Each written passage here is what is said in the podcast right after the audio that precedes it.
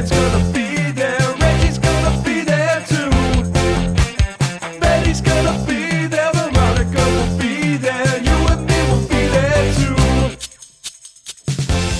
I'm Elena, I'm Grant. and this is Sex Archie. Da da da da da da da da da da. We're running races. That's right. We're a Riverdale recap podcast here to talk about chapter 107, Into the Fog, Ooh. by Chrissy Maroon, directed by Jeff Woolnough. Woolnough? I never know. I don't know, Jeff. Jeffy Jeff. Let's go with that. My best friend Jeff. This episode starts with Jughead, like always, giving us that narration.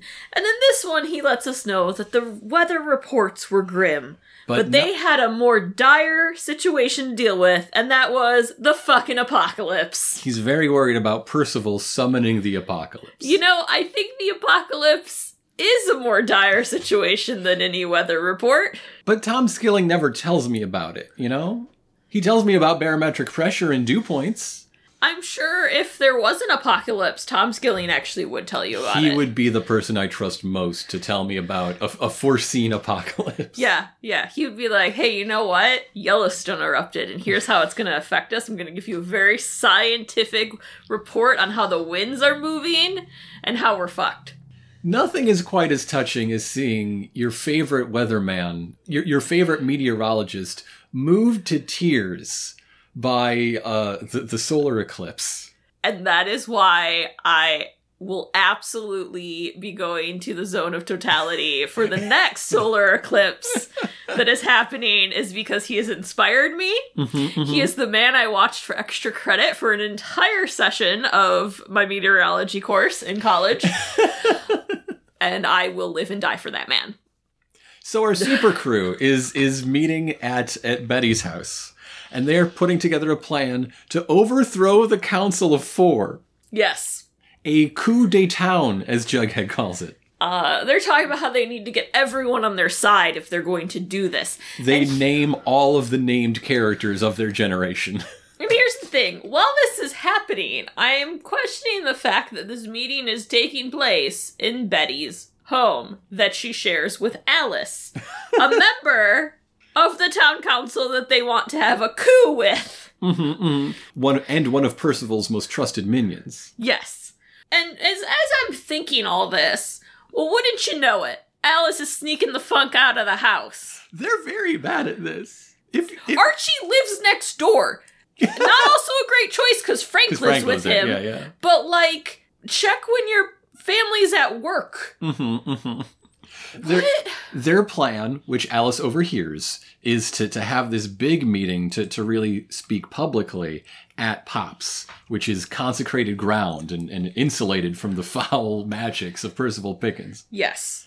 Uh, so she she sneaks out and she goes and has a meeting with Percival to be like, "Hey, this is what's going down." Uh, you know, they're planning to overthrow the town and take over.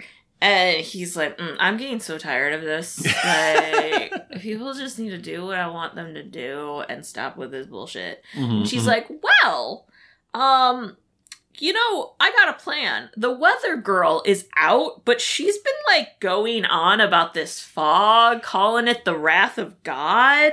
And maybe we use that to our advantage. Like what? Why? Okay, for the rest of this episode, people are going to talk about fog as if it's dangerous. In contexts other than driving. Like, this fog is unnaturally, supernaturally, disturbingly thick. You cannot see shit anywhere. It pours into people's homes and, and other buildings. Yes. But it's just wet air. Yeah. It's not dangerous. the only thing fog will do is make it unsafe to travel. But like you're fine. Yeah. so so so the next scene is Alice hyping up this fog uh, on the news to the point that everyone sitting in booths at Pops gets up and leaves for fear of fog.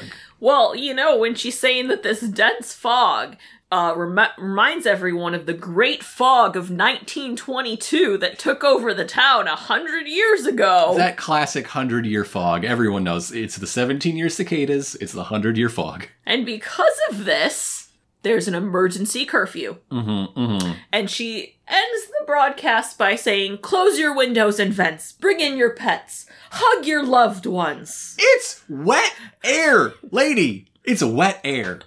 It's not gonna come your vents unless you have a really badly built place. like, if it's coming in, you should get an inspection. This scene is the first time I, I took the time to notice that uh, Pops offers blueberry milkshakes, though, and you don't see that every day.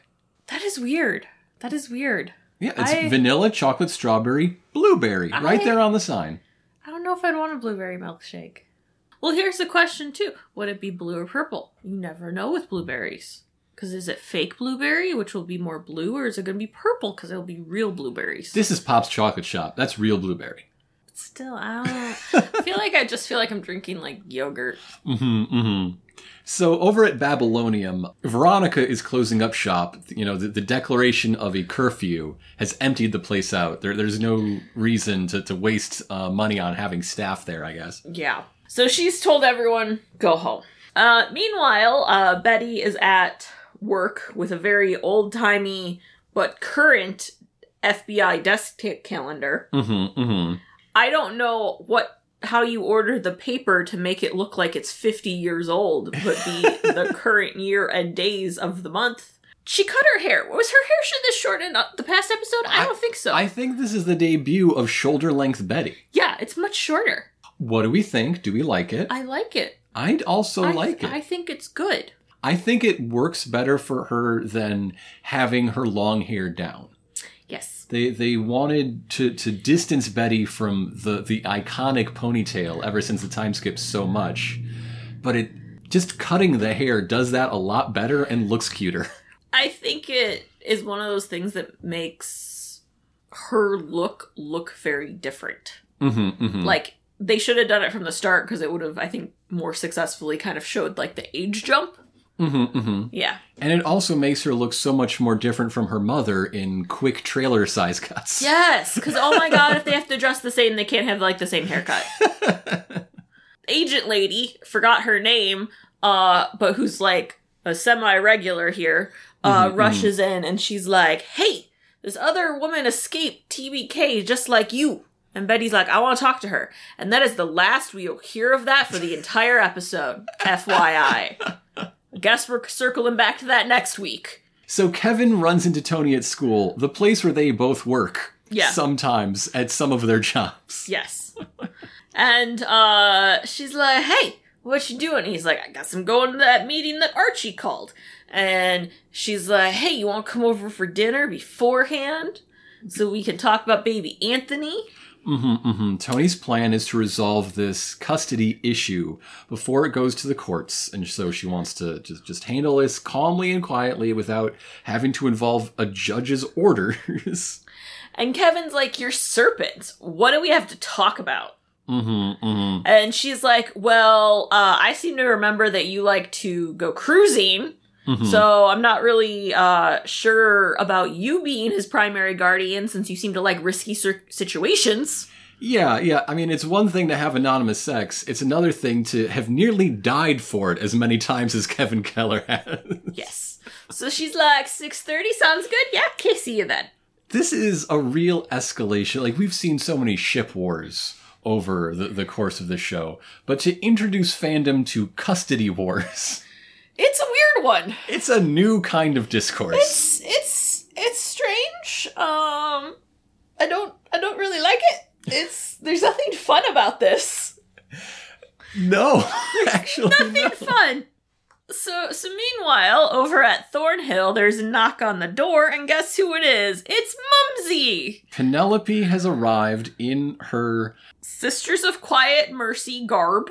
Yes. I was right. Yes, she is petitioning to join the Sisters of Quiet Mercy. See, see, after she got banished Yes. by Cheryl, she began to she- travel the world. and she ended up in the Himalayas. As you do, as part of the world. And that is where the the origin place of the Sisters of Quiet Mercy, surprisingly, Mm-hmm, and she stumbled across upon them and uh, has been um, hanging out at their convent, and she is ready to to take her her pledge and join them.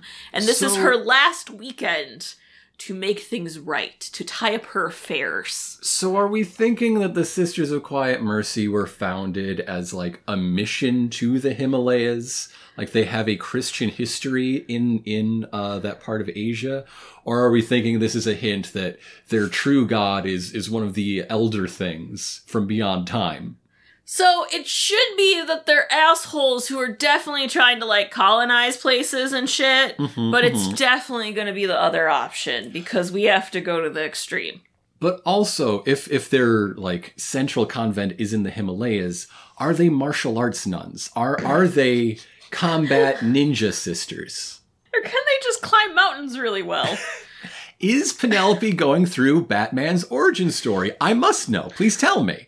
oh no.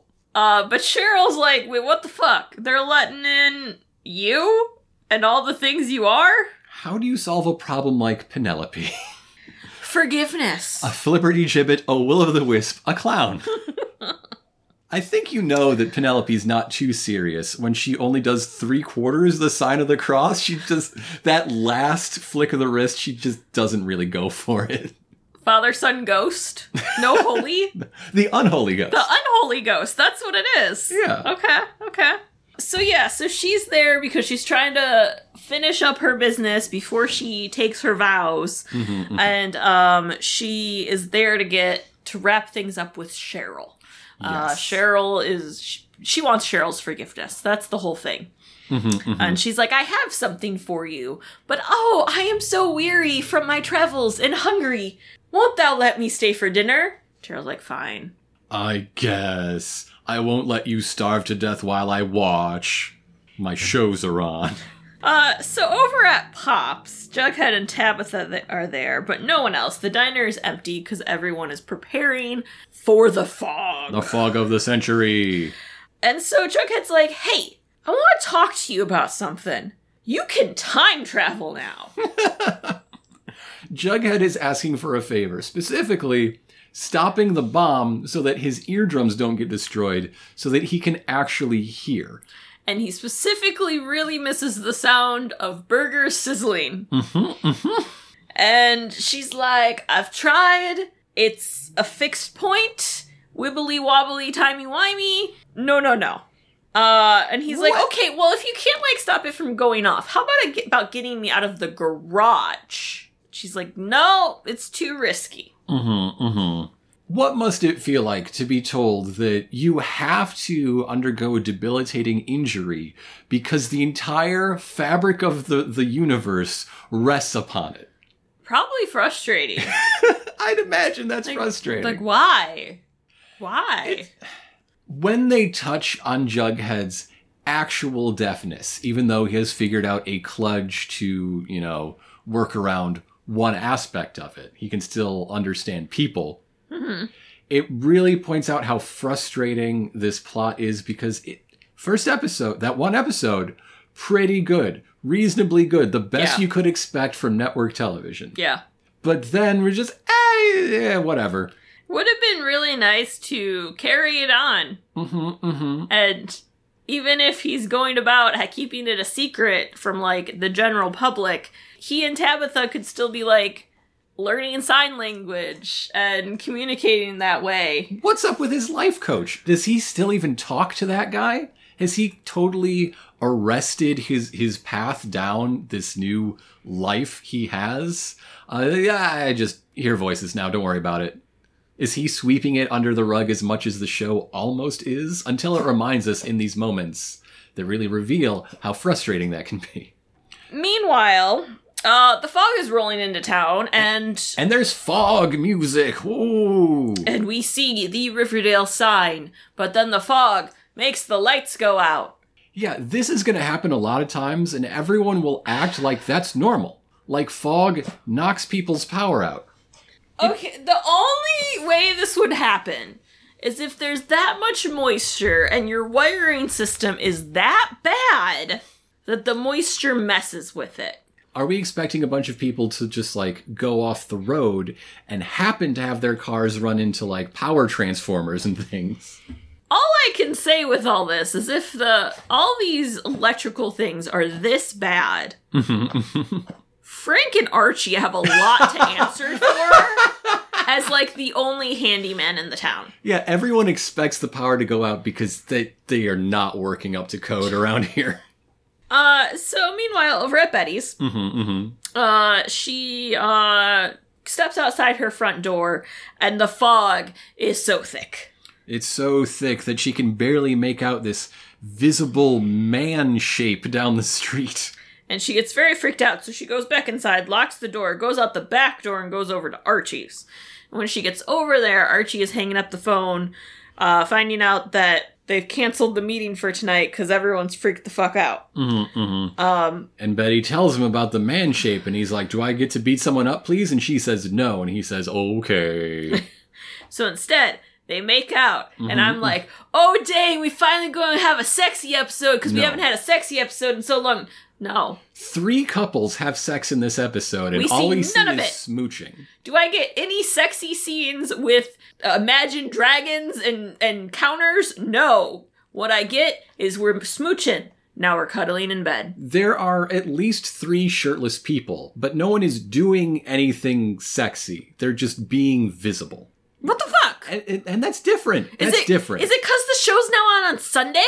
We can't have sexy time? This is the Lord's Day. We we merely hang out in, in our satin undies.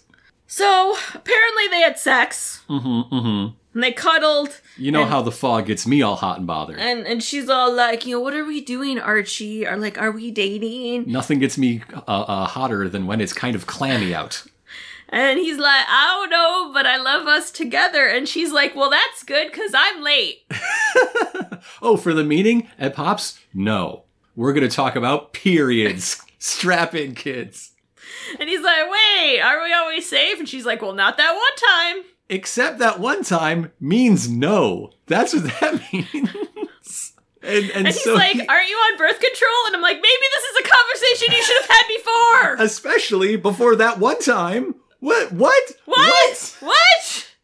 and she used to be but because she didn't you know have her pills with her in in uh, tbk's dirt hole she she interrupted her schedule and then just never got back around to it in what the months the many months that was in the middle of the time skip I mean, honestly, my worst fears about being kidnapped would be losing a medication, mm-hmm. such as going off that, because then you're getting your fucking period while kidnapped, and that's like a fuck shit show to deal with. maybe the dirt pit had had good timing you know Also, contacts. yeah They're only good for so long. and then I can't fucking see my kidnappers. How would I fucking escape? I'm freaking blind. Biggest fear in the world is being kidnapped for too long that my contacts are no longer wearable. and it's especially bad if they're not like really nice and considerate and offer me a little contact case for overnight because then we do have to ditch them after like 24 hours because my eyes will be dried out and I'm going to get a bacterial infection and like lose my sight. there's probably a lot of bacteria down in the dirt hole so that's that's a reasonable fear Being kidnapped is worse for our girl. and people who can't see well. So there. You know how every girl wears contacts? People who get periods and people who can't see. Because here's the other thing: your kidnappers might break your glasses, and Your then kidnappers well. might break your glasses. Then you're fucked. Yeah, yeah. Or what if they like? I don't know if they're kidnapping you out of your bed. They're okay. not going to stop and grab your glasses for you. I'm imagine. Okay, I'm, I'm imagining I'm in bed. I'm getting kidnapped. what are you doing while I'm getting kidnapped out of our bed? I want. I want to be able to picture this. I'm asleep, Okay, Moki, what are you doing? cuddling me. Okay. Does anyone care that I'm being kidnapped out of this bed? No.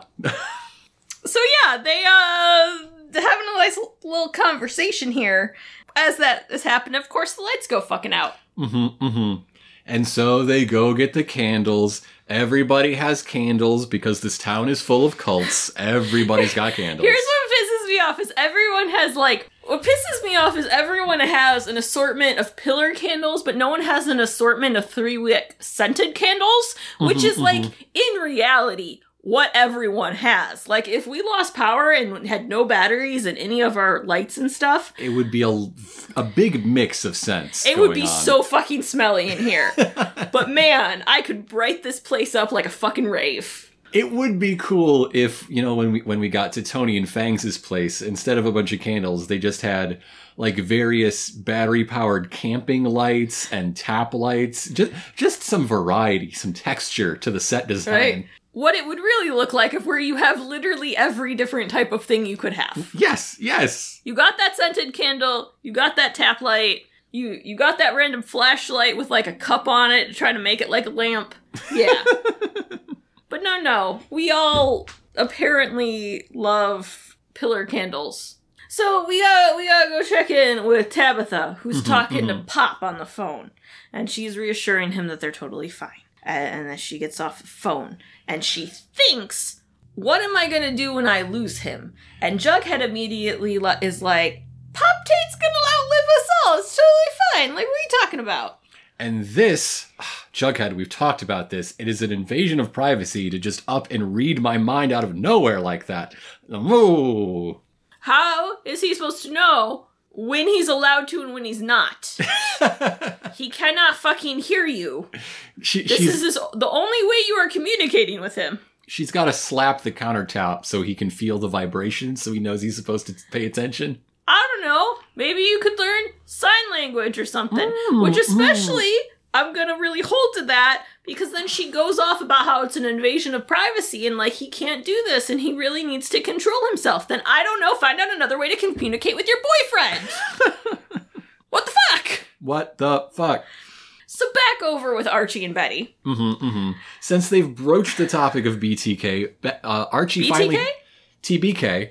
Archie finally has questions, and it, and it turns out the K stands for confessions. So he's like, like how how did you escape? We get a flashback and her explaining how she got out, which is this one night it was different. TBK was all like going off about how they were kindred spirits. They were bosom buddies. mm-hmm, mm-hmm. And how, you know, they're very much the same.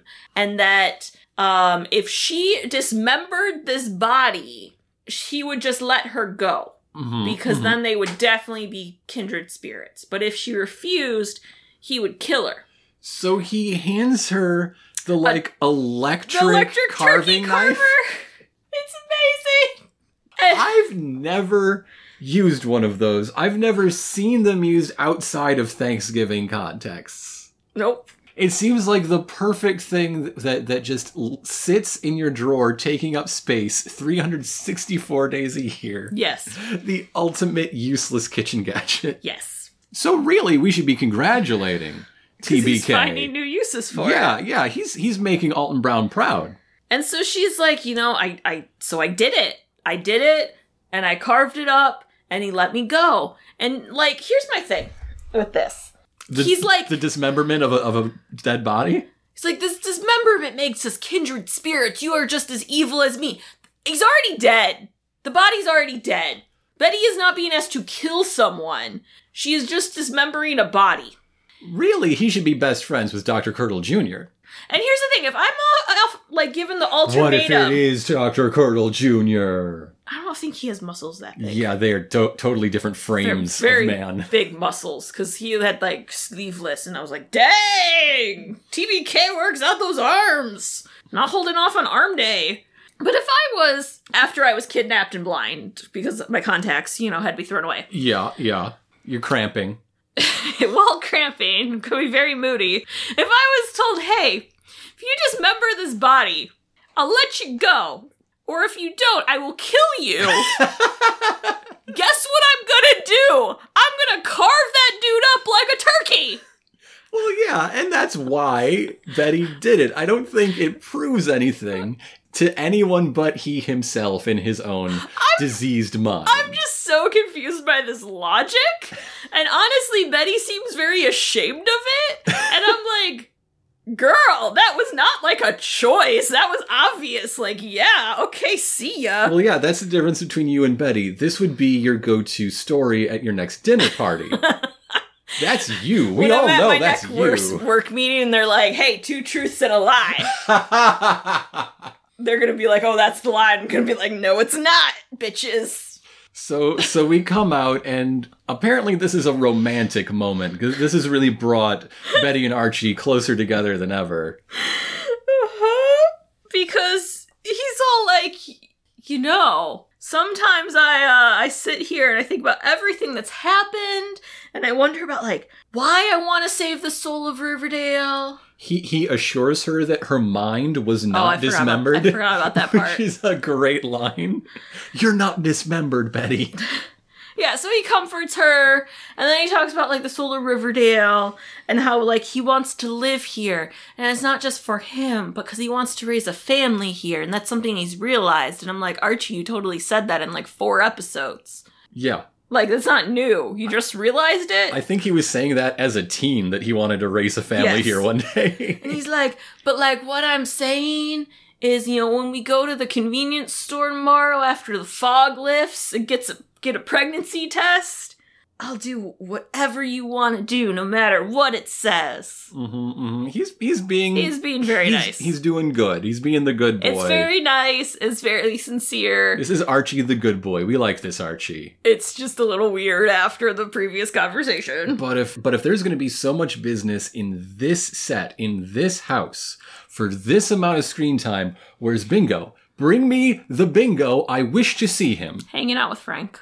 Yeah, where's Frank in the middle of the We don't see Frank all week. Hanging out with Bingo. Hanging out with Bingo. At, with Alice next door. Okay. Ah, Alice wasn't okay. next door though. They split up. Maybe Frank was the big silhouette in the street. That doesn't get followed up, by the way. Yeah, we don't circle back on that at all. I guess all. that will be next week with uh If ever. uh so over at the casino, uh Veronica has poured herself a drink and Reggie's coming by cuz he's cleaned out his locker and And he don't give a shit about no curfew. He's getting his box of desk belongings. um and she's like, "Hey, why don't you have a drink?" And he's like, "I don't think I should drink and drive, especially in fog." Reggie, the most sensible man in town. Actually, yes, you're correct. Uh, and she's like, Well, why don't we play poker? And he's like, I've been playing poker all day with the wise guys. And she's like, Well, what about strip poker? Do they play that? Yes. I hate it. It's the worst. It's really awkward when my dad participates. it's somehow worse to l- win than to lose. Oh. and then the lights go out. hmm hmm And of course, she's like, Oh, I have candles. She has name brand designer candles to fill a commercial business. So meanwhile, uh, Jughead's asking Tabitha if they have um, hoses so he can siphon gas. He wants to siphon gas out of his car so he can power a gas powered generator to get, you know, some, some lights and whatnot up in pops. Yes. But he's also found the old battery powered ham radio in the back, which we will recognize from Tabitha using it as uh, uh, Betty's sting spotter out on the lonely highway last season. Yes. And she's like, "Oh yeah, that. I don't know why we have that." so, so back over at the casino, they have played quite a bit of poker because both They're of them. entering the end game, shall we say. uh, Veronica is in the lead, and she's like, "Okay, give me those boxers, Mantle." But then she's like, "Oh, we could just kiss What or do romantic both." sweet talk. Give me them boxers mantle. She has a real r- way with words. Yeah. But then she's like, "Oh, we could just kiss, or like, or like both." And Reggie finds it difficult to perform under the gazeful watch of, of oil painted Hiram. As Veronica's like sitting on his lap, they're mm-hmm, both mm-hmm. practically naked. She's like making out with his neck, and Hiram's just staring him down. And He's like, Can we please go somewhere else? He suggests they retire to, to one of the champagne suites, you know, where Percival lives? Do you think they bumped into him on the way? Yeah, yeah, at the ice machine. They obviously had some sexy time that we don't get to fucking see. They're making up. Aww. Uh, and she's all like, You know, I think we might have broken up too hastily. And he's like, You broke up with me. Yeah, It was your choice. you you dumped me. You accused me of theft, and then you dumped me She's like, well, maybe I was wrong. in front of my dad. And so she suggests they start over. Mm-hmm, and he likes this idea, and they, they have a little moment. and they start to do the Sears air conditioner commercial, but instead of calling Sears, it's about getting rid of that painting. Yeah. You said you'd do it yesterday. Okay, get rid of that painting. Okay, I will. Do it now. What do you mean now? Because otherwise you won't do it. But I said I would do it. Well, if you don't do it now, it will never happen. And this spins out into a whole. Once again, like with her father's death, they're bringing a lot of the uh, uh, uh, things that I, uh, I find difficult about Veronica into the explicit text, which is appreciated, but that's not the same thing as fixing it. Yeah. What is happening in this argument is basically the idea that Veronica cannot maintain a relationship beyond the physical. Wow, what a shock. Reggie's all like, you know, I'm I'm tired of being a, a consolation prize. Like I always felt second to Archie, and she's like, nah, like I broke up with Archie mm-hmm, because he mm-hmm. picked Riverdale. Mhm, Like I want to live in New York. He picked Riverdale. He didn't pick New York. And the only reason she's not living in New York right now is because enough people think she murdered her husband, which she did. Yes. he's like, well, okay, in your perfect world, if you were in New York, who would be there with you? And she's like, I told you, Archie broke up with, like, I broke up with him. Like, no, you were supposed to say me. Yeah, Like, yeah. You, it you was a sup- really easy answer. you weren't supposed to say Archie would never. You were supposed to say you want me to be there. Reggie brings up the fact that this is just like a toxic cycle and how she's being like her parents and she's like, "Well, I'm not like my mom." He's like, "No, you're exactly like your dad." Mm-hmm, mm-hmm. And and Reggie also sees his own parents' relationship in their relationship, which is why it won't work. We've never really seen his mom. Not since the Jingle Jangle days have we seen his Yeah. mom. But he's like, "We're we're both at fault here. Like Yeah, this yeah. is this is just not going to work." Apparently, she was a, a career-driven woman that never had time for the family. Apparently. Apparently, except that one time that she yelled at him in, I think, Betty's living room. Maybe. It was very early season two. Yeah. Uh so he leaves. Um he's going to get his stuff and go. And this ain't happening. But Well, it's like very like coming to terms both of them and like sad and like accepting Mm-hmm, mm-hmm. and not like mean or upset with each other. So now that Veronica has lost everything that's part of her little pocket of the show, Yeah. except for Babylonium itself, I'm hoping, I'm hoping this means she gets absorbed back into the rest of it just so she has something to do. That'd be nice. That that is what I hope this means. That'd be cool. But before we move on, I have to ask, does the Champagne Suite look like a place you would want to spend time in?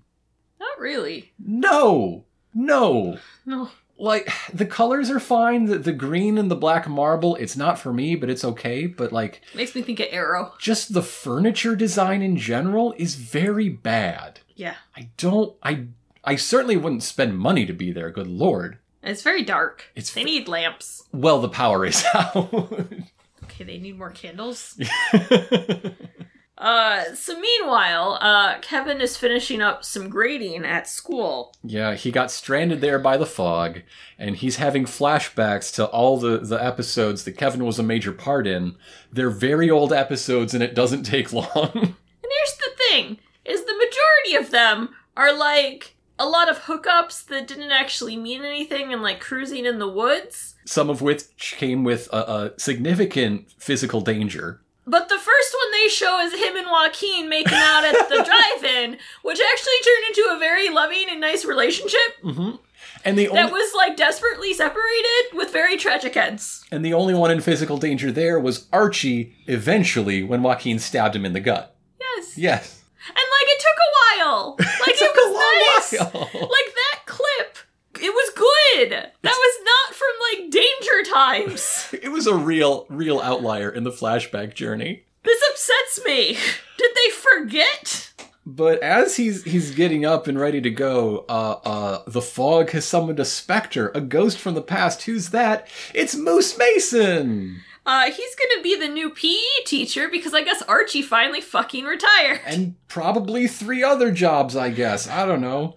I, Archie was just football coach and RROTC oh, oh, that's true. sponsor, I guess. So no one was doing PE, I Yeah, guess. They, they turned the school private so you didn't have to be qualified, but even then, Archie was still unqualified. So Moose is all like, "Hey, like, can we catch up? It's it's been a long time." And he's like, "Oh no, no, I gotta go." Well, the fog is awful out there. Why don't you at least wait for the fog to lift? mm-hmm, mm-hmm. And he's like, "Okay, I can give it half an hour." Yes, he, he has like a firm out for, for this uh, parent teacher conference, but without the teachers, even though two of the three of them are teachers. Um. So meanwhile, uh, Tony is pouring a bowl of some tortilla chips, some Tostitos, Mm-hmm, mm-hmm. with that zoom in on the bag. When you talk to your uh, co-parent who you beca- who you began a romantic relationship after beginning your co-parenting journey, you want to have snacks. Yes. Yes. Um, and so she's like, "Hey, Fangs, we gotta get like on the r- same page before Kevin shows up." And Fangs is like, "Great." I want baby Anthony to be a serpent. I want him to learn how to fight and defend himself and stand up for what's right. I want him And- to kick everybody's ass. I want him to kill the ghoulies. and she's like, I don't think you should say that. Also, all the ghoulies are dead. They all got shot by cops. And if uh, uh, little Tony grows up to be an old fashioned gang type serpent, he's probably gonna face a lot of violence from the cops. And Fangs points out uh, if he grows up to be a political advocate serpent, he's also gonna get harassed a lot by the cops, Tony. Thank you, Fangs. Thank you, Fangs. Thank you, Fangs. Hey, Tony, did your grandpa ever say anything about what life was like for his best friends, the Black Panthers, back in when he was a young man? They chatted out and agree on their plan for handling things, and they toast their margaritas, and then the power goes out. And Fangs is like, I just paid the electric bill. and Tony's like, No, it's probably the fog. At least Fangs thought of something real. Mm-hmm, mm-hmm. And and something that talks to like they're trying to maintain this idea of class division between the castes, but there really is the cartoon rich and everybody else. Yes. There is nothing that makes Fangs and Tony more broke than anyone else except that they were originally introduced as South Side characters. Yeah.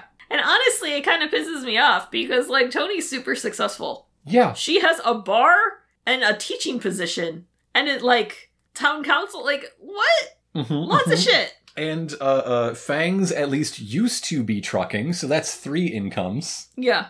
In this town where everyone seems to be equally destitute because unless you are cartoon rich, no one has any money from anything. Yes. They they have jobs with no money somehow. Uh, so back at the school, uh, Kevin is filling Moose in Then you know, he's teaching, he's a part time deputy, and Moose is like, What happened to Broadway? Nothing.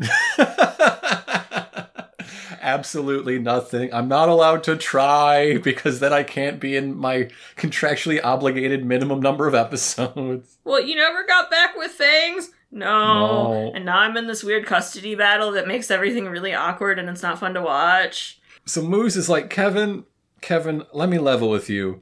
I took this job so we could have sex. Well, and so Moose Moose got laid off from trucking when the Lonely Highway shut down. Excuse me, when did the Lonely Highway fucking shut down? How Wait. did the Lonely Highway shut down? When did this happen? How? What? Does, What? What did I miss? What episode was this fucking in? do, does the syrup get exported by barge? What do you mean they shut down the highway? I'm. What? When did this happen? We're just like making shit up out of nowhere that we're like, you know what? We cut that from the script, but we're still gonna go with it. yeah, are, are deleted scenes canon or something? That's what this feels like. I'm so fucking confused. And so, so he's back in Riverdale, uh, living with his dad because his dad's gotten out of jail. Yes, And- yes. yeah. So so he's they're helping each other out in this difficult time for the both of them. And he's all like, you know, Kevin, I know I bailed on you when my dad dressed up as the Gargoyle King while we were having sex for the first time, but like, I really want to have sex with you right now. I imagine this is what he just got released from prison for. yes. this is what a, a eight nine year prison term for for impersonating the Gargoyle King. Moose needs to practice his pickup lines because that's not it. Yeah, because mentioning the the most horrible nightmare day of Kevin Keller's life of all things. Okay, okay, he did get some of his organs removed by a different cult. He was brainwashed during that, so That it was- doesn't like didn't seem that bad. Kind of overlapping with that cult at the same time. But like, uh, Kevin's just like, yeah, okay, let's fucking smooch. It's Kevin. He has self-destructive sexual urges. It's his one character note. so then he, That and he drinks milk. That's that's his whole thing. so he texts Tony and Fangs and like, hey, I'm not gonna make it because of the fog. Mm-hmm. Yeah. And and so we we cross over to that scene where they receive that text and Fangs is clearly still very very hurt, like an open painful wound the way that Kevin walked out on him. Yes. And so he resolves to destroy the boy. And Tony's like, I know beating the shit out of him would be good, but that will not solve anything. They're they're really trying over the past few episodes, like ever since the the secret, you know, duffel bag of guns, To make Fangs to this, make like- Fangs dangerous. And it pisses me off because Fangs is like a really sweet, nice, goofy guy. Yeah, Is how yeah. origin. like even when Fangs was a background character, just like mugging for camera time with Sweet Pea, he wasn't dangerous. Sweet Pea was dangerous in those early days. Yeah. Yeah. But. Fangs was never dangerous. They were the goofs. But but now that you know the the plot is the future of the serpents, are we dangerous? Are, are we a dangerous gang again? The way we haven't been since before Jughead joined, or or something else? He has to represent that. si- He has to be new tall boy basically for this plot to work. Yeah, and it's annoying because he and Sweet Pea were were basically the fucking Smash Brothers from Mighty Ducks. Like they Yes. were fucking goofballs. hmm hmm But Sweet Pea was the goofball that always had the pipe bombs. But still. but still. And yes, making him new tall boy also is also the reason they can't just quote unquote make it work with with baby Tony. And there's like a dynamic there, and like it works in isolation. Uh, uh, but but taking it into the greater context, it's just a, a very sudden character jump that seems to come out of nowhere. Yeah, I don't like it. I don't like it. I don't like it. Because they could have him be super serious, super hurt, super protective, but they would need to focus it on baby Anthony and like his hurt over Kevin leaving them and abandoning them. hmm hmm But they're like focusing it all completely wrong on like guns and bombs, On on violence. on violence. And Yeah. that's not like. It's just. It's bad. It's bad.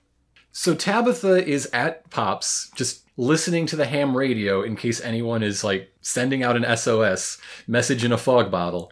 and she hears like statically and broken up someone saying there's a under the bed. And she's like do you need help? And this freaks her out so much, she goes and grabs the shotgun out from under the bar to, to rescue Jughead from his siphoning adventure, in the parking lot. Just as he re enters the door. and he's like what the fuck but he like brushes it off and is like well it's okay i got the gas let's go fill up the generator never mind the shotgun yeah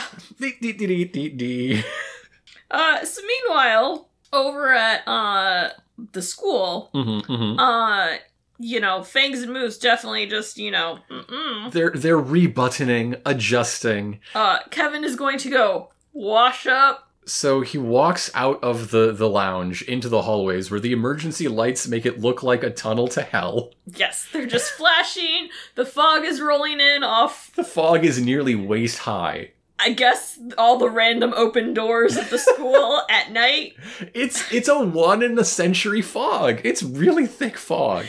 and so he's in the bathroom washing his hands in this environment when he sees the gargoyle king silhouette in the stall Ah, but it's only a dream and he wakes up in a fright. Ah. and so moose cuddles him for Mhm. comfort hmm and the fog is actually rolling into the hallways. Yeah, it's a lot of it's a lot of fog. It's a lot. Meanwhile, uh, Cheryl, if she wasn't pyrokinetic, I would be very, very concerned that she is trying to p- burn down Thornhill again. Because the amount of candles, It's the candle capital of the world. oh my gosh. She uh is trying to find uh, Mumsy because it's time for dinner, but she's nowhere to be found, so she has to go looking for her, and she finds her staring at Julian. Julian slash Abigail gazing Yes. upon it, and Cheryl, of course, fears the worst that this uh, uh, occult monster of a mother is is has some plan for for this horrible artifact. So she takes this candelabra she's carrying. and- Pull, blows out the the flame, pulls the candle out, and then bashes her mother's head in with the holder. reenacting her favorite scene from the film Clue uh, in, in order to knock her mother out It was the candlestick in the doll room. in the doll room. Doll room. It's- we'll go with that. It's the latest edition. Better than the hay room, especially Well, yeah. with all that fire. yeah, you cannot light this many candles in the hay room. You're asking for trouble. Meanwhile, over at Pops, they got the generator running. hmm hmm And it's all going to power the big neon sign. That's a lot of voltage, I gotta imagine. Yeah, yeah. Um, and so they hug and they celebrate, and that's it. Mhm, mhm. Um, so back over at Thornhill, uh, Penelope is waking up, tied to a chair. At the banquet table, like, the reason it took so long to get back to the two of them is there was a lot of cooking to be done. Nana's no, I don't know where Nana the fuck is. She's cooking all the dinner. so she's, mm, she's like, hey, mom, mumsy, do you feel that? Do you feel your body temperature getting hotter? Mhm, Guess mhm. what? I'm pyrokinetic, and I'm gonna burn you the fuck down. It- you should now feel it like you're 112 degrees and it keeps going higher and higher up to 140 she should have been long dead an internal temperature of 140 that that's not a fever that's cooking she is dead She's like, here's the deal. You used to be the dragon, and I was the maiden in the tower, but now I'm both. I'm the dragon and the maiden. And you shall feel my fiery wrath. so penelope's sweating obviously and also bleeding and she pleads for her life reminding reminding cheryl that she came bearing gifts letters letters from heather her her uh, uh, middle school friend slash crush Yes. She's like, you know, these letters are my offering to you. You know, that's why I'm here. And she's like, okay, fine, where are they? May Mephistopheles have mercy on your soul. What the fuck? Uh, so meanwhile, Tabitha's on the ham radio sending a call out to the world that if you're you're out there and and you need shelter to get off at this exit and look for the sign because they have heat, they have light, they have water, they have food, you know, because of this like eight hour fog. it's wet air. It's wet air. If you don't have food during the fog, it's because you didn't have food before the fog. If you need water, just like stick your head out the window and, and open your mouth. This fog is so thick. If it's okay enough that you can drive and get to Pops, I bet you can get home. It, w- it would be one thing if it were like a snowstorm. Yes. If it was something that was like blocking the roads for a number of days and, and like people could be running out of supplies. Yeah. but able to like walk through the snow to pops to, to share in their bounty. But it's fog. It's a single night of fog.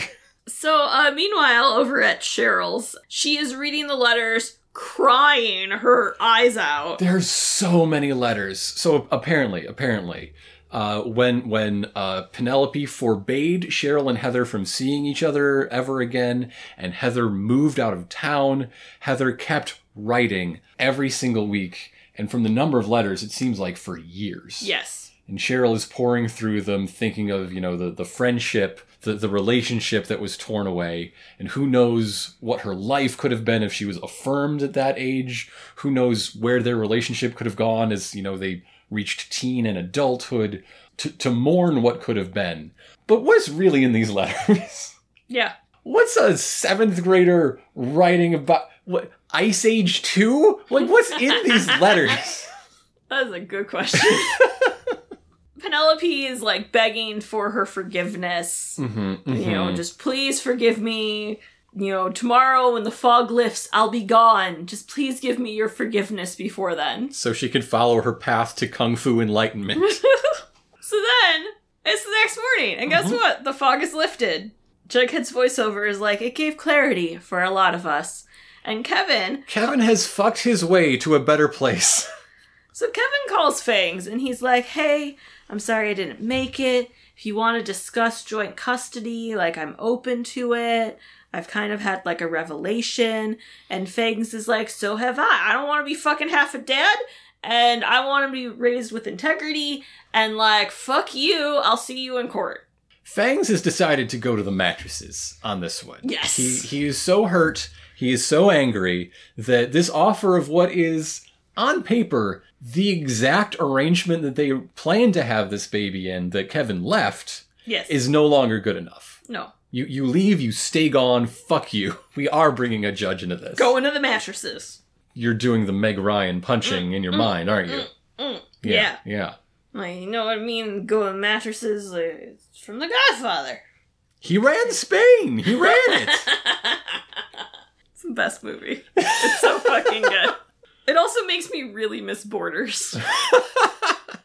I miss Borders and they're so the much. bad guy. in And they're the bad guy, but you know what? I fucking miss Borders. Who knew we would have a badder bad guy? You've Got Mail too is is a Tom Hanks being dri- driven out of business by Amazon. Yes. if you just want to read books in a chill space, wait for the grand opening of Howling Pages. Chicago's new graphic novel and uh, independent comic book store. near near the corner of Milwaukee and uh which one? Mon- Montrose? Montrose. Milwaukee and Montrose. Yes. Yeah. It's right next door to a record store that also does community events. So there you go. Yeah, lots of stuff going on. Uh, so, uh, Veronica is staring at the picture of Hiram mm-hmm. and calls Jay for some packing material. Have we met Jay? Is Jay new? I think Jay's the one that came into the office and was like, hey, we have a problem. And it was like the dead guy. Jay is a practically anonymous office worker at Babylonium. They've only showed him like once or twice, but like he's getting brought up so much this episode, it's like he's Hernando. I wouldn't mention it if she didn't use his name on the intercom. If you just like buzzed, "Hey, get get Yeah. me this stuff." Yeah, it's weird. It's weird. And anyway, have Jay wrap up the picture. Yeah, You've got business business. she's not gonna let anyone else touch Daddy. Don't Touch Daddy was one of the weirder board games from the 90s.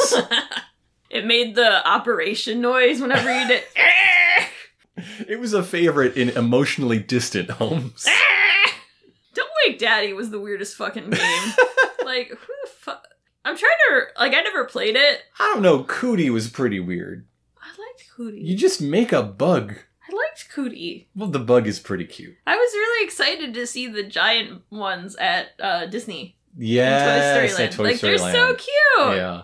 I like that game. The bathrooms in Toy Story Land are the best part. They're really cute.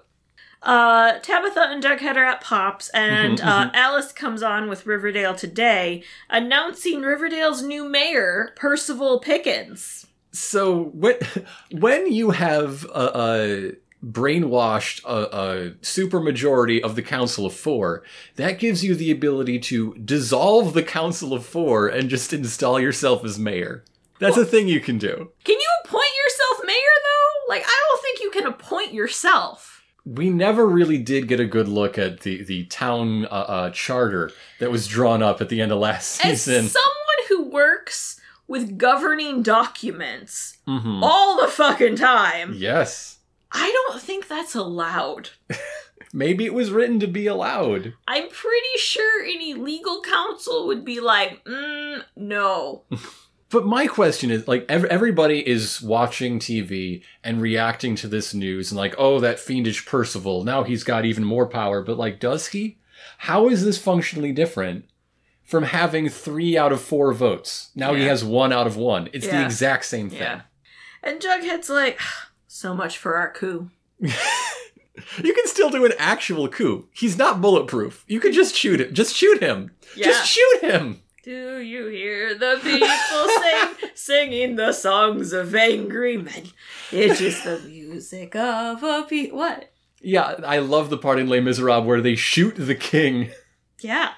Let's go shoot the king. Come on. Tabitha has to confess to Jughead It's time that to come clean. The explosion and his deafness are both changeable things. They are not fixed points in time. However, they come with consequences. Um in one of the timelines she did succeed in him not going deaf. But that meant he never got his superpowers and the superpowers are one of the things that they need to defeat uh Percival. Without them, it's like Jughead's superpowers are like the most powerful against Percival. because they're they're both brain boys and they work on the same wavelength and that's a resource they're going to need for victory. Yes. See see Tabitha was a big fan of the show Heroes, so she's just time jumping back and forth to see what has happened, what can be changed, what can't. Uh uh she basically just quotes Doctor Strange from from the the Avengers movies uh, in that she's seen things play out 1,384 times, Yes. but it's different from the Avengers because they won in two of them. Yes. so in all but two of them, there was nuclear winter. hmm But in those two, they did win, but Jughead dies. Jughead also dies in the other 1,382. Jughead is headed for certain death in, in every timeline that Tabitha has yet seen. Yes. And he's like, hey, it's okay. It's not the first time I've been destined to die. And that's also why I'm not that interested. I'm not interested in death as a consequence for any of our main characters in a show that's been renewed for like four more seasons by this point. And where multiple people keep coming back from the dead. If if somebody told me Tony had to die, I would be questioning like, "Oh, is she still really fed up with things from behind the scenes and wants to move on? She might actually die for good." Yeah. If Jughead dies, the show ends. That's that's just the way that the audience is going to go. Uh, so meanwhile, uh, Archie and Betty did make it to that convenience store and got a pregnancy test, which she peed on and is now sitting on their kitchen counter. Lysol exists, calm down. But Betty is wearing this adorable kitty cat sweater. Yes. She's covered in caramels, which Oh. is something that happens to my sweaters sometimes. And so they have a timer going until they can like look at the test. And while this is the countdown's happening, Archie's all like, you know, I think this could be good for us. It, could- it could be something good. Like, no matter what happens, I'm here. Like, I'm going to be with you. And they look at it and we cut to the credits. Their faces are both saying, I don't know how to read this. Is that one line or two? Archie, should have got the one that says pregnant or not pregnant. Archie doesn't know what the lines mean. But yeah, that that's it.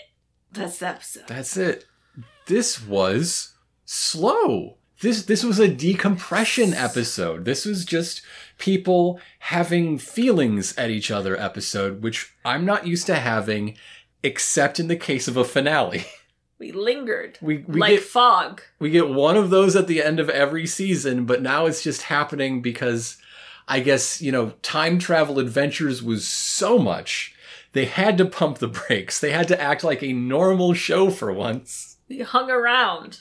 And like fog. And like basically what I think about this episode is when it's with stories I like, I like it, and it's when it's with stories that I'm not invested in, I'm still not invested in it.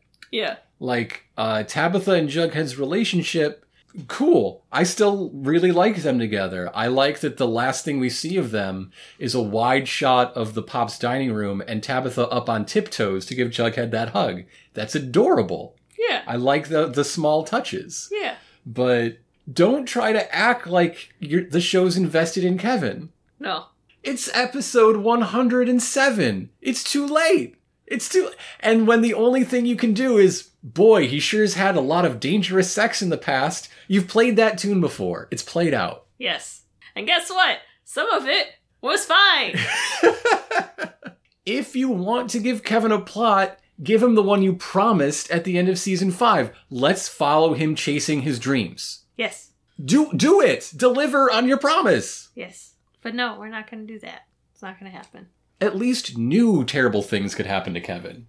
Well, and that's the thing. Like, I thought, okay, so the whole Percival mind control thing. That's Mhm, what we're mhm. doing. We haven't done shit with that. It's only like three seconds here or there to like move a plot thing around. Yeah, they, they talk about him wavering in his support, but we don't see him wavering beyond planning to go to the meeting at Pops. Yeah. Maybe he's going as a spy. He'd be more interesting as a cackling, like, sidekick. Yeah. Or, yes, actually showing him struggle. Again, like replaying Reggie in season five. I liked it then. I could like it again with, with, you know, Kevin trappings. Yeah. It was I guess fog. It's fucking fog. I mean, there there is something to that that they wanted to make a, an episode that was about keeping everybody at home, keep, keeping everybody in their small groups to work out their small group things, and with a quote unquote danger that doesn't actually put anybody in danger. There is dread, there is worry, there is like the first couple notes of the Jaws theme, but there's no shark. they could have just had like thunderstorms, like really bad thunderstorms. That would make the power go out. it would make sense. But isn't there something atmospheric about fog? Like literally? So there were parts that were fun, Mm-hmm. Like Tabitha getting the shotgun, Mm-hmm, mm-hmm. and like various little things where it was like this fear of it. And I think I wish they would have played more into that ridiculous fear Yeah, yeah. if they were gonna do it, because it would have made it at least more fun, like more of a goofy thing. You you can imagine a draft where uh, uh, chapter 107 in the fog is partially about how living in this town and all that's happened to these characters has made them into paranoid freaks. Yes. Like a shot of the the mysterious figure on the street. Maybe Betty just saw a guy taking his trash to the curb Well, and is frightened to her bones because of everything that's happened in the past 106 chapters. And that actually would have been a really interesting episode, especially if the whole fog, like, if it wasn't used as this plot point with Alice to make it a bigger deal. If it was literally just this random weather girl being like, we're gonna have some bad fog. Mhm, And then mhm. they're like, oh my god. And and you know the the ham radio guy Tabitha was only barely hearing. She was listening to half a conversation between that guy and somebody else about home renovations or something something completely innocuous he found under his bed, you know.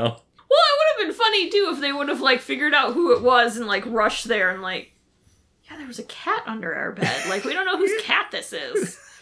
yeah, yeah, right.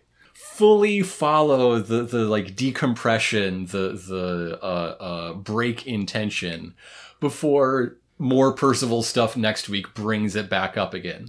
Oh, they could have done it too with that, where like the next day at Pops, like someone comes in to get coffee and they're talking to someone else and they're like, Yeah, we had this raccoon in our house yesterday. Like, I was trying to get in touch with Yeah. the fire department to like capture it. Like, I was using this ham radio, and then she's like, Oh. Oh, yeah. Like, that would have been funny. Mhm, mhm.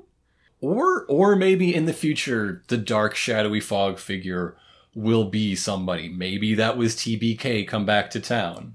Chasing after this Betty lookalike that escaped him, perhaps after dismembering another corpse. I don't know. I can't do that. Would would it be like. That's more like. Yeah, turkey knife.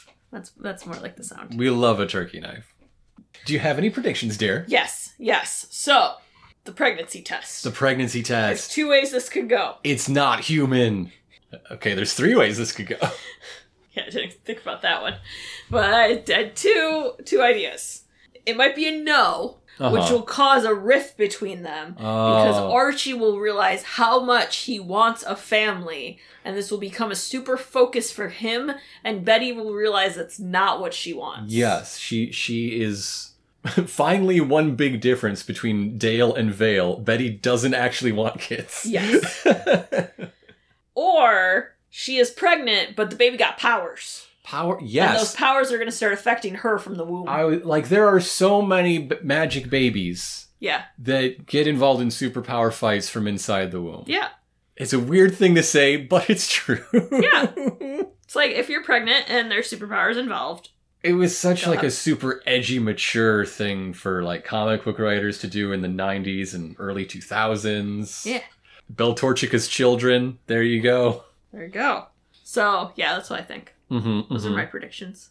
What if, what if the Archie Betty baby, baby Barchie, Baby Barchie. is something that Tabitha is not taking to account in her calculations, in her Oh. time stream surfing, and doesn't defeat Percival, but does some extra little thing which saves Jughead's life. Oh.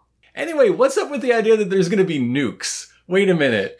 We kind of didn't dwell on that much, So but like, but like nukes? nuclear apocalypse. So remember how there was that military base? Yes. With back with like the Mothmen and shit. Yes, that I was so sure was related to the Mothmen.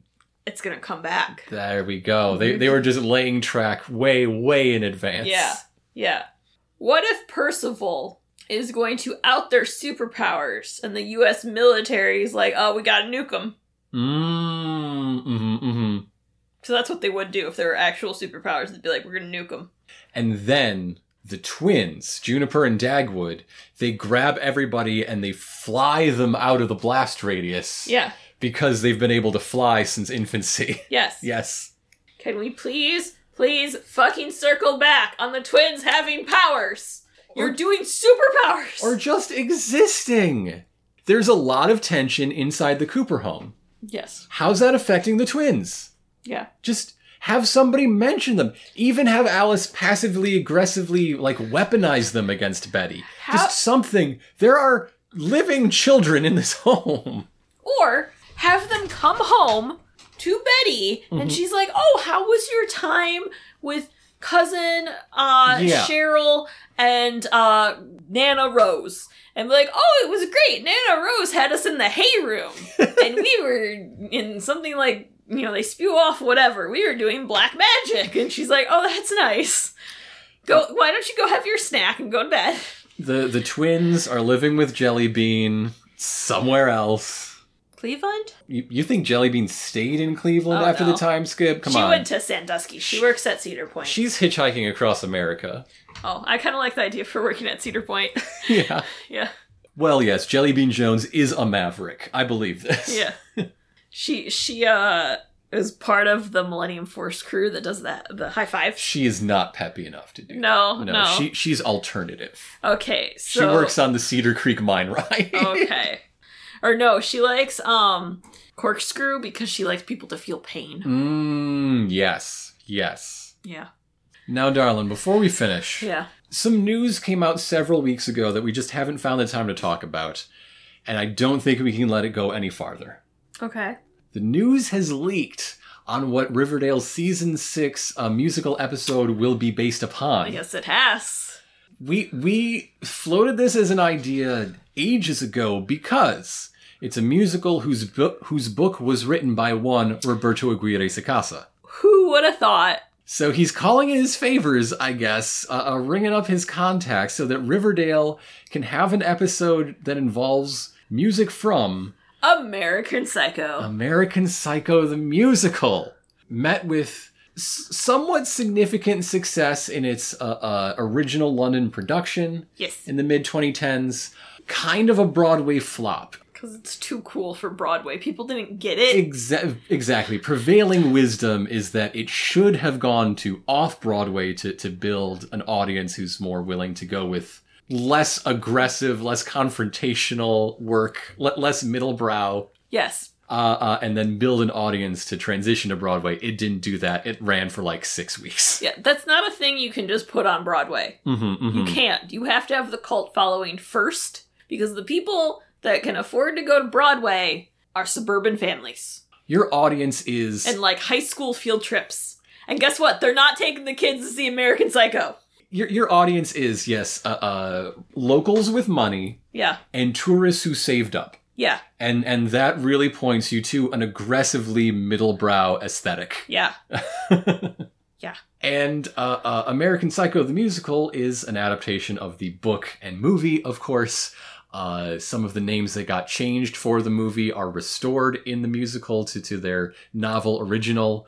So, like, the main guy who gets murdered, his last name is different if you're only familiar with the film Oh. but it is in broad strokes the same story a, a hyper image obsessed yuppie in the land of hyper image obsessed you know wall street executive yuppies that does many many brutal and sadistic murders Yeah. But in the end Did he really? Ooh, ambiguity.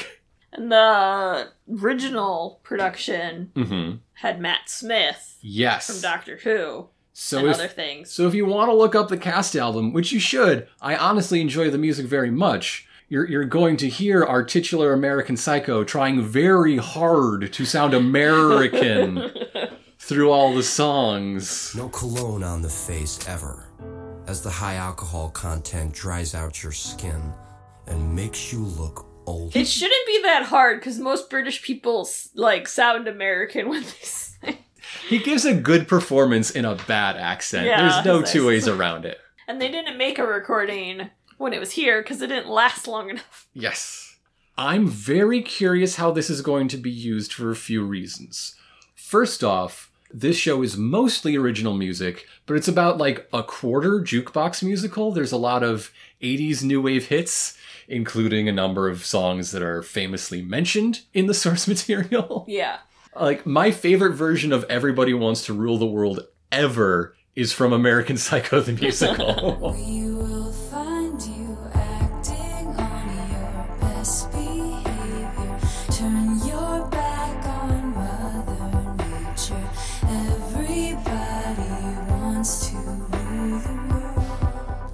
So right now, it seems like this has to somehow have something to do with TBK. I can definitely see that. But like, how much longer are we dragging this out?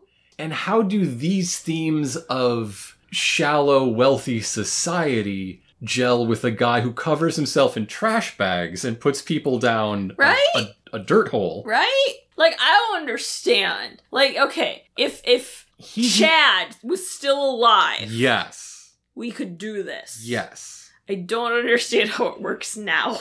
And and with as very little as we've seen of Percival's like philosophy, it doesn't jive with him either. And certainly not his MO. Well, and like the only other thing I could think of would be like they could use it for like a flashback episode, Mm-hmm, mm-hmm. but They what- could do an what- 80s theme. Ep- We've never what- done an 80s episode. What would the story be? Like, I guess what also makes it a little bit more confusing. Like they've always, you know, crossed the line of like it's just a show or it's now the episode. Yeah, right. we, we've used Except- the the music in different ways Yeah. every year, at least slightly different. Yeah, and like the last one was so incredibly the story of the episode, Mhm. which is why I think I'm having such a hard time trying to figure out like, well, how are you gonna do this? Yeah, I mean, maybe we're going back to high school style, uh, high school season style. They're just putting it on as a show. Mhm. Why are they putting on a show, and why are they putting on this show? yeah, But even Carrie the musical, the episode, did further the plots and run parallel with the characters. At least you know a few, a few of the more significant uh, uh, castings, and end with a Carrie tribute ending of a real murder. R.I.P. Midge, I still miss you. yes. So yeah, I don't, I don't know, I don't know what they're gonna do. Another question I have, in addition to will they license the licensed music or just do the original Oh. music for the show? That's a good Like, are those separate licenses that they are going to want to deal with or not? Is a lot of the songs, as you might expect from American Psycho the musical, involve just listing designer brands rhythmically to a tune? Chanel, Gaultier, or Giorgio Armani, Moschino, Alaïa, or Norma Kamali. So will they be Riverdale brands yeah. yeah. or real brands? Will we talk about Glamourget eggs and Yes. this sort of thing? This is what I need to know. I need to know if we're shopping at Stacy's or Macy's. And we don't know as of right now when the musical episode's going to be. They have not given any like Don't- indication. don't know how far away we are in episode count, which is why it's so hard to predict how exactly it's going to be used. Because yeah, if we're taking the thematic elements, the the feelings communicated by the songs, they don't match up to anything going on in the show right now. Or like anyone that you would have the perspective be on in Yeah. the show. Yeah. Because I could see you twisting it for like certain.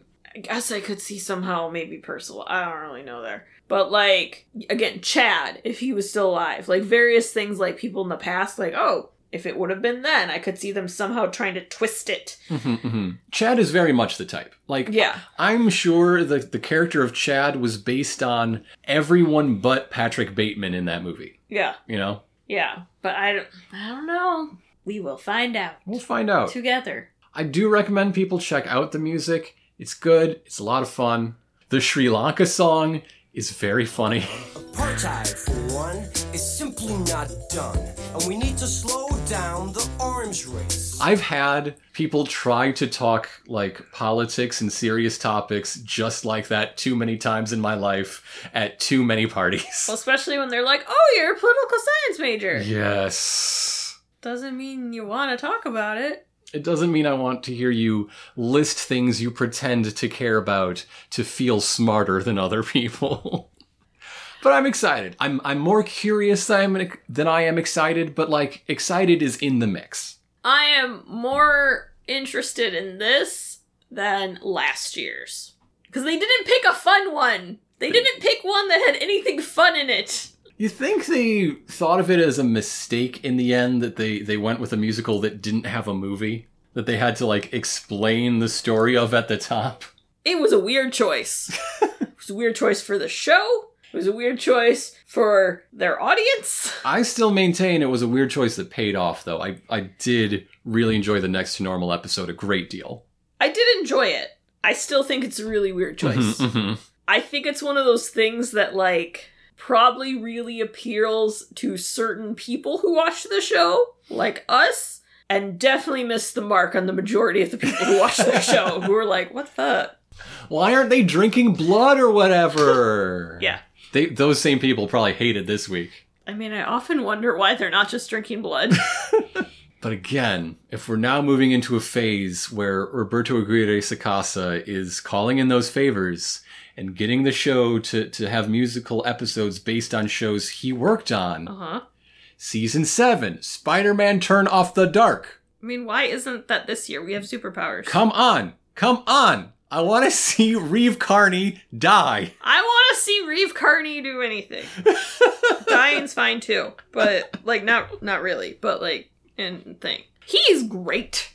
I like him. He's a fun little guy. He he clearly loved being riffraff in that He was amazing as Riff Raff. Fox TV movie version of Rocky Horror. I will watch that version again for him and him alone. and s- him alone. Some of the production design. The production Yeah. design was pretty fun. Not much else makes me want to rewatch that, but him?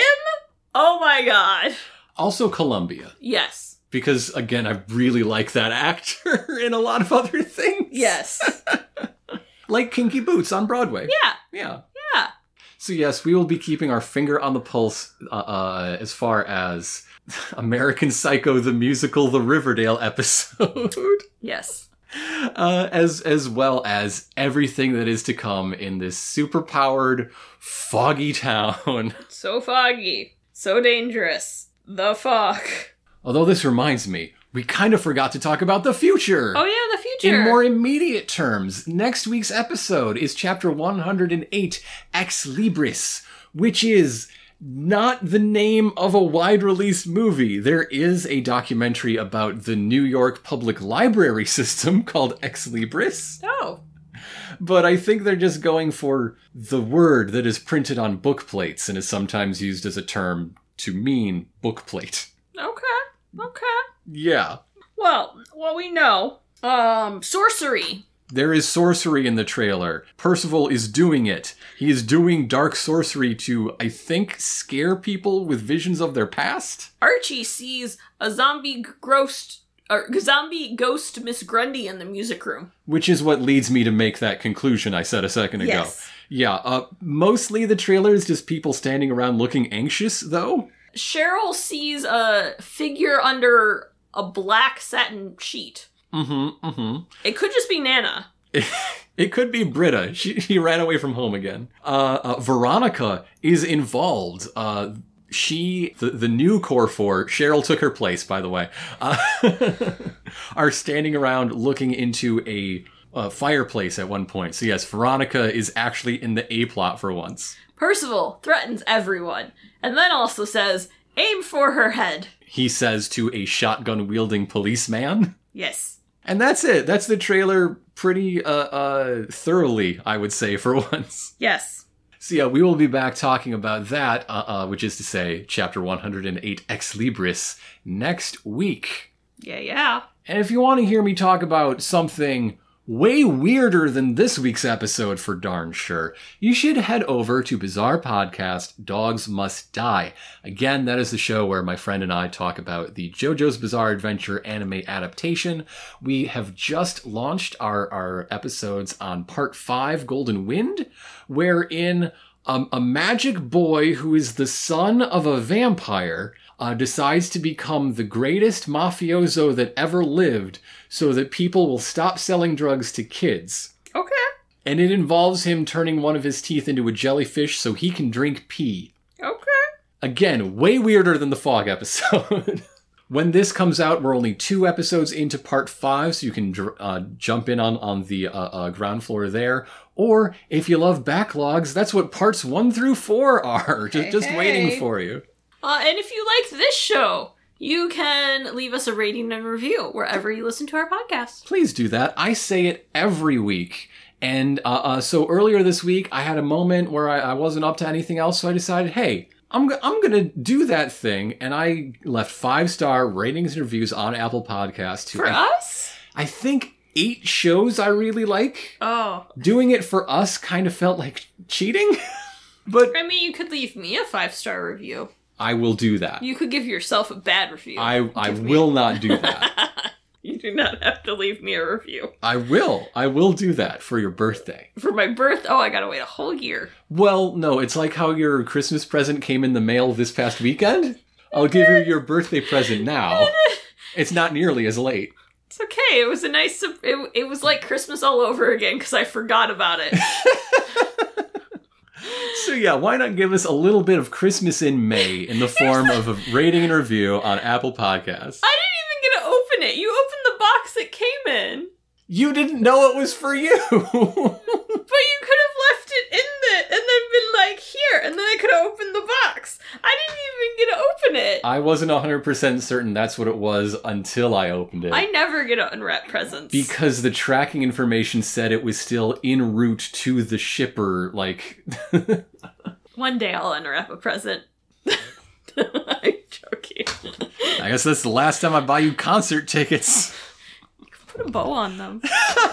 They're all digital these days. In a box, put a little note that says, I got you tickets, and then wrap it up with mm-hmm. the cute shark Christmas paper. We do have pretty cute shark Christmas paper. See, We've totally we've totally lost our groove. you can also tell a friend, and you can follow us on Twitter at sex underscore Archie. So with that, I'm Elena, I'm Grant, and from us here at Sex Archie. Coo to town. Archie's